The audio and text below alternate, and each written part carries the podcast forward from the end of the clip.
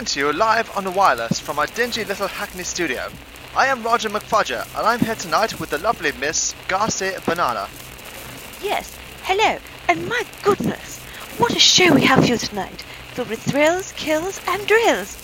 Well, maybe not so much the kills. Ha! Ah, yes, indeed.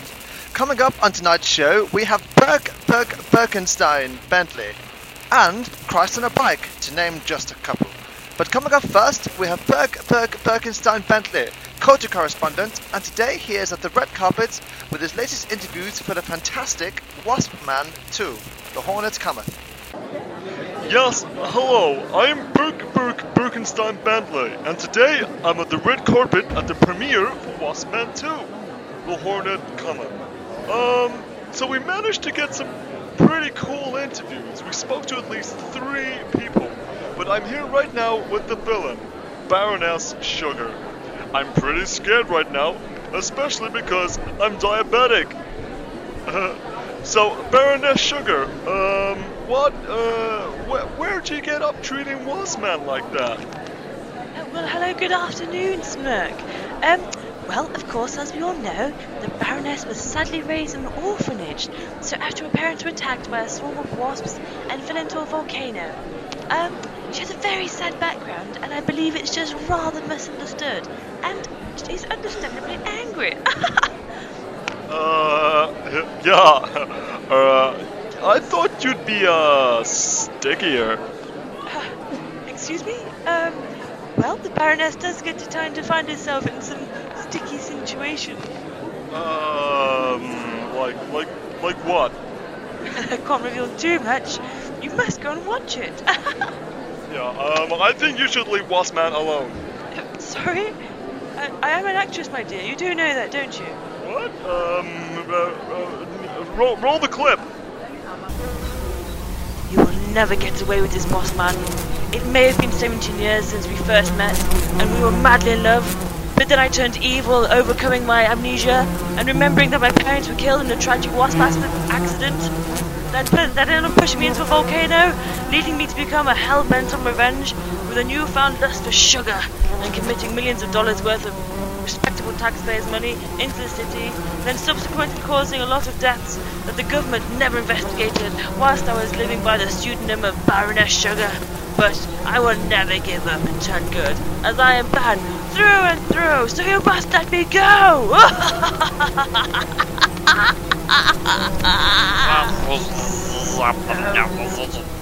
no! No, you wouldn't dare! Ugh, I hate you! oh, that's funny. Um, so yeah, it seems like a pretty funny, cool movie. No, it's it's not a, it's not a comedy. Um, it's a reflection on the working class of society. Ah, you're funny. Um, anyway, um, you should go watch it. It looks pretty cool. Um, so we're gonna say bye to Sally Penguin. Uh, thank you very much, uh, Sturk. It's nice meeting you. It's Burke. Okay, back to you in the studio, Roger Ingarsi. Well, I must say I have no idea how on earth that man got that job, but indeed that film sounds wonderful. Thank you very much, Dirk. Um, I think I might pay a shilling or two to go and watch that, don't you? Um, that was Waspman 2, The Hornet Cometh, uh, which of course is in movie theatres right now. Uh, starring Dame Sally Penguin as Baroness Sugar and Danny Autobomb as Waspman. And of course starring the brand new Shooter Van Crumplesworth as Professor Hornet. How wonderful. Yes, yes, yes, wonderful stuff. So, Ngazi, what have you been up to this past week? Well, goodness me, Roger. As it so happens, I've been protesting rights for women. you funny crumpet. Of course you have, my dear. No, no, it's a very serious matter, and I thought that uh, if we believe, I, that if we all believe that we'll all. Yes, yes, yes, yeah. Good, good on you, girl. Um, now, now be a lamb, and could you please get on with introducing the next person? There's no use spilling your hormones all over the studio. It's only you who's going to have to clean them up. Well, I, I never believed that in all my life. Right you are. Anyway, enough of this woman's nonsense. Time for the important bed issues. This one's for you, lads.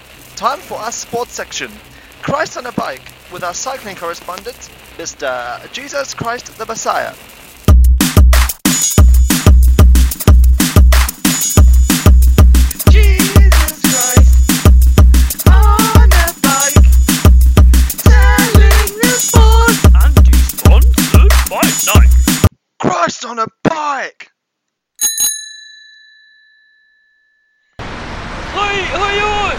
Jesus here. Um, I'm in France at the moment.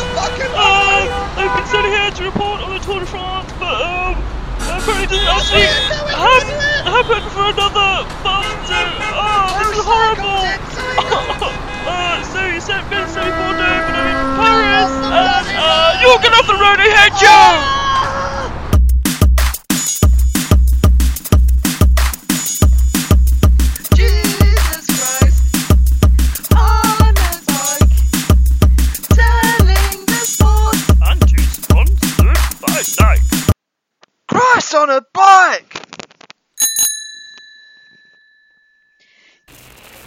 So that was our sports correspondent, Jesus Christopherson, reporting from the roads of Bordeaux on his grand cycling tour of Europe. You'll hear more from him next week. Now, in this modern day and age, don't we all wonder if there's something more out there than just a man on the moon? Ah, well, as preposterous as it may seem, some of the funny types do believe that there are little tiny green men running around space.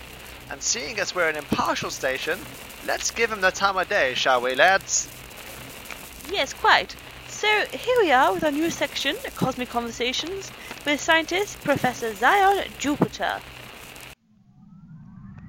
Space, stars, the universe, the sun, the moon with its big cheesy grin. Some call it the man on the moon, but now we must be politically correct and assume it has no fixed gender, which I'm okay with.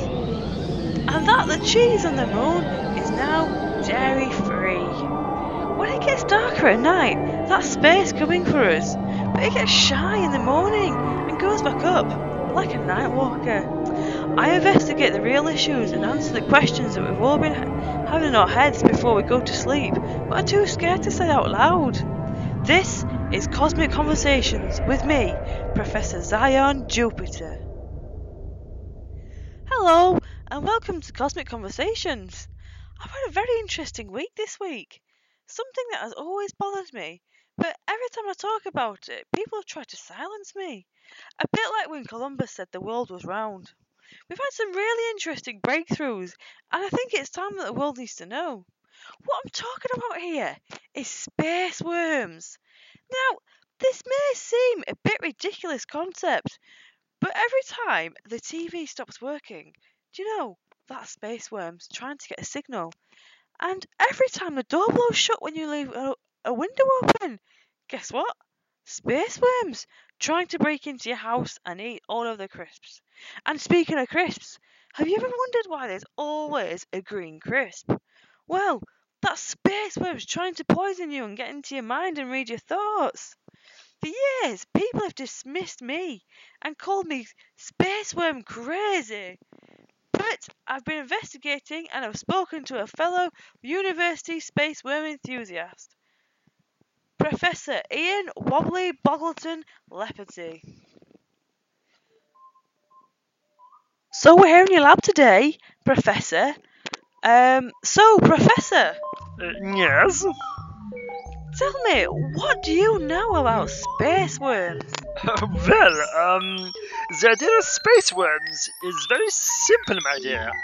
They, the worms, uh, live in space, and every now and then they send us messages to let us know that they are here, and they want our attention, which we keep on ignoring, Zion. Yeah, yeah. So, what kind of messages would the space worms be sending? You see, I know about the green crisp and the TV signals, but what else would we should we be looking out for? Um, a very important issue raise. Uh, well, you see, when one sock goes missing uh, from a pair of socks, do you have socks? I have loads of socks. Oh, what kind of socks? Strappy. Oh, I'm, I'm a spotty man myself, but let's not get uh, sidetracked. When one sock goes missing, they're being beamed up to make a space worm nest. Um, they're very good at shape shifting as well, um, often take the form of humans. Um, and it's widely believed within our community uh, that the current American leader, um, Donald Trump, is a space worm in human form, which, you know, explains quite a lot, really. Yeah, definitely. That really, really makes sense. So, I mean, obviously, with all the detail that you know, can you tell us what is it that the space worms want? I mean, someone like Donald Trump's such a powerful character to take on. What, what do they want from us, Professor? Um, well, uh, from our research, they appear. Um, actually, you know what? Uh, We, we, we don't know. Um, but we are trying. We're, we're doing tests. We're conducting interviews, and but inconclusive. Okie dokie. Um, oh, well, that's fair enough. I mean, fr from what I've heard, you have a lot of contact with them, and you have a very special talent, don't you? Oh well, yes, I do, Zion. I, I do. I'd be really honoured if you could show me what this talent is. Uh, well, I can speak uh, to the spaced worms in their own language. That's amazing. Let's give it a go right now. Um, okay, what would you like me to say? Can you can you perhaps just ask them what they're up to right now? Uh, okay, um, give me two seconds.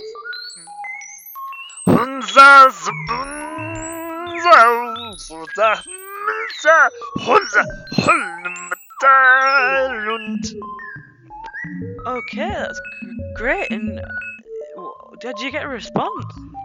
No, no, no, not not yet. Okay, great. Could you maybe give it one more try? Okay, this time you you do it with me, yeah? Okay. Are, are you ready? I think so. Yeah. Sama.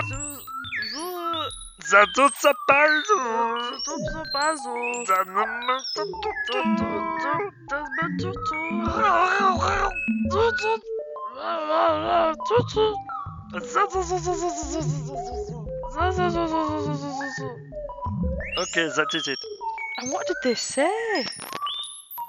We don't know. Okay, that that's great, Professor. Thank you so much for your time. Also, we've only just managed to scratch the surface here. Um, but it was really great interviewing you, and thank you so much for your insight. Yes, whatever.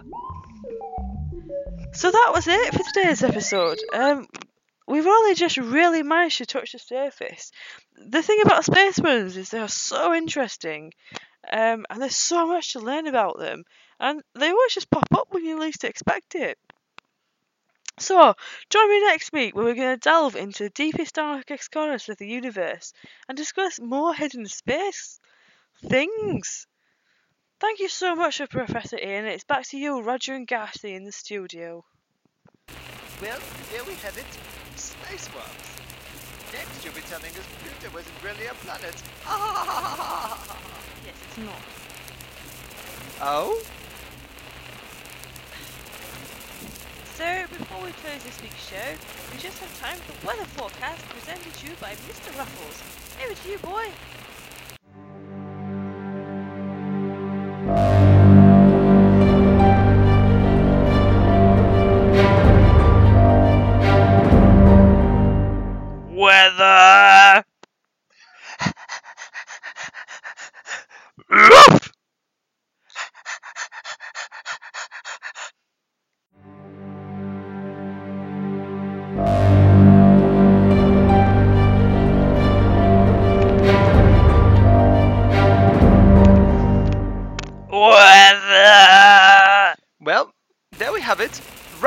Weather.